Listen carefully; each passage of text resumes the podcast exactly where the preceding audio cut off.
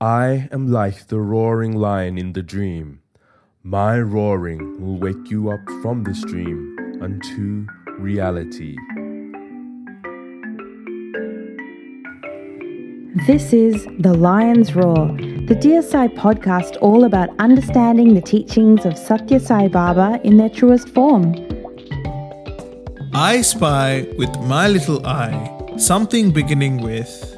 Wait, which eye is the spy and which is the eye that I'm using to spy? Sairam, I'm Sanjeevan, and today we get all our eyes checked as we take a look at the difference between the single lettered I and the three lettered I, EYE. Episode 11 Four F's, a fearless test, and the self reassessed. Over the last few episodes, Swami has shaken the very foundation of how we understand our very selves. Now that he has done all the groundbreaking and earth shattering that he can, he beautifully lays the unshakable foundation for the edifice of life self confidence. In this next section of the third discourse, Swami focuses on that with which we can accomplish anything and secure joy. It will help us face and surmount any difficulty. He says, develop self confidence instead of confidence in the world. President Lincoln is one of the most well known presidents of the United States of America, and as Swami puts it in a discourse in Prashanthi Nilayam on February 21, 2009, he is a perfect example of self confidence. Not because of his political career or the way he skillfully led a country through crisis after crisis, but because of lesser known events in his younger days. Swami narrates how Lincoln was actually born into poverty. His father was a carpenter, and his mother served as a tailor stitching old clothes. The fact that he used to study under streetlights shed some light on just how dire his circumstances were. One day, his classmates, who were rich and wore fine suits, boots, and hats, made fun of him and heckled him saying that he didn't deserve to walk along with them in his poor attire. He came home crying and poured out his agony to his mother, explaining how he was insulted and humiliated. His mother explained to him that he must understand the circumstances of his family. They didn't even have enough money to eat. How could they afford new clothes?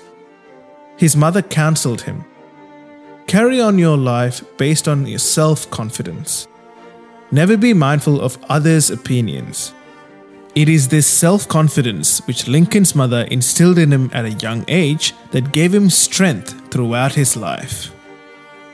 If you are familiar with our own Swami's story, as young Sathya, he too grew up in a similar plight. What is it that gave Lincoln and young Sathya the ability to move beyond what people were saying, how they looked, and the troubles they were facing. What gave them strength? Clearly, it wasn't that they went for crash course on how to dress with confidence. Where does self confidence stem from? What do we mean by the word self? Swami says the self is of two kinds the little self and the higher self that is, the body and the Atma. The three lettered I refers to this body. The single lettered I refers to the Atma which is present in all. There may be some people who do not have the three lettered I, or even if it is there, it could be covered by cataracts or they could suffer from other defects or diseases. The single lettered I, however, exists equally in all and is not affected by any disease or defect. With this simple analogy, Swami brings our attention to something so deep. Our I-ness is not dependent on our body. A blind man does not feel any less I. An amputee does not feel any less I just because he has lost a limb. There is no difference in the feeling of our existence. When our name is called out, we all respond saying I, regardless of our differences. This I is essentially that self in which confidence takes root. In fact, The Sanskrit word for self confidence is Atma Vishwasam, faith in the Atma. Confidence that is based on this ever changing transient body is naturally likely to change with the ups and downs of circumstance. When Swami points it out like this, it seems so silly that we should base our confidence on things like our looks or abilities, both of which are so transient and not really in our hands at all. I mean, it's like this, right? We could sing a bhajan perfectly one day, and everyone praises us to the heavens. The next time we sing it, well, what could happen? We go off pitch, off tune, off everything, and everyone, including ourselves, thinks, off the mic. However, if our faith is rooted in that which is unchanging and eternal, then our confidence too will be firm. We'll be fearless, just like young Prahlada.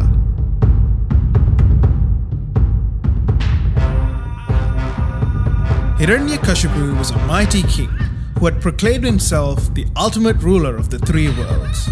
To him, Lord Narayana was merely an imaginary being.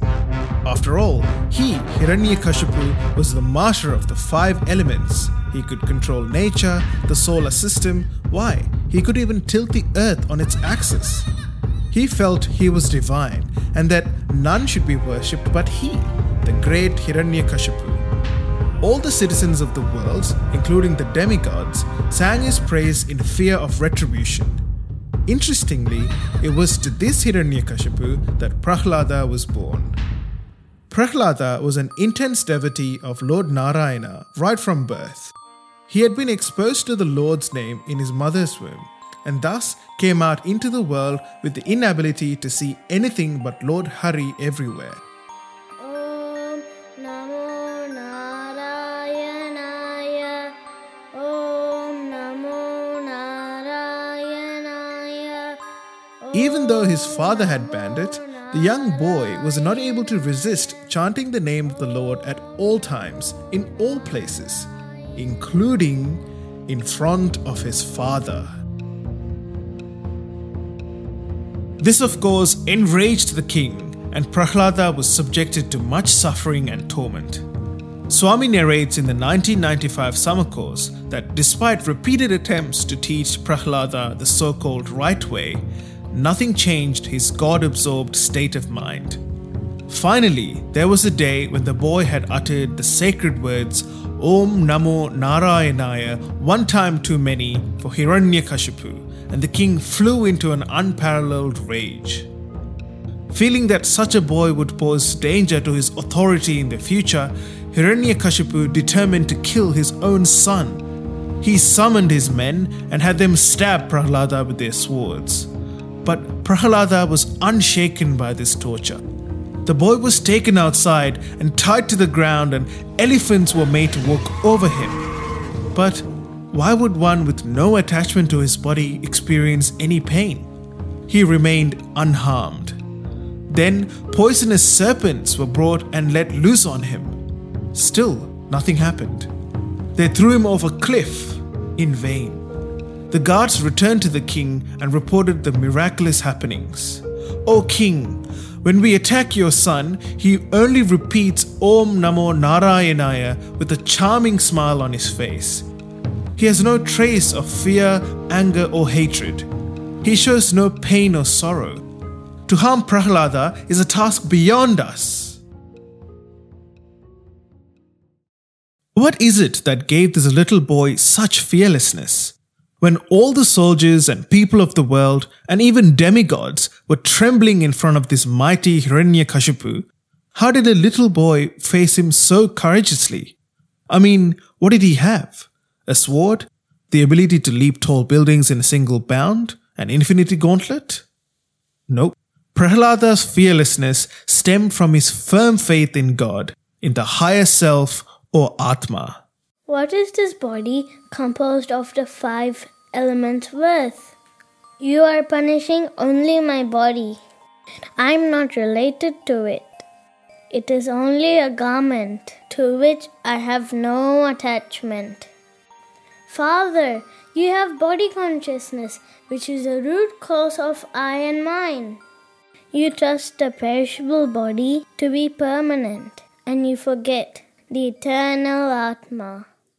By all accounts, Hiranyakashipu should have been fearless.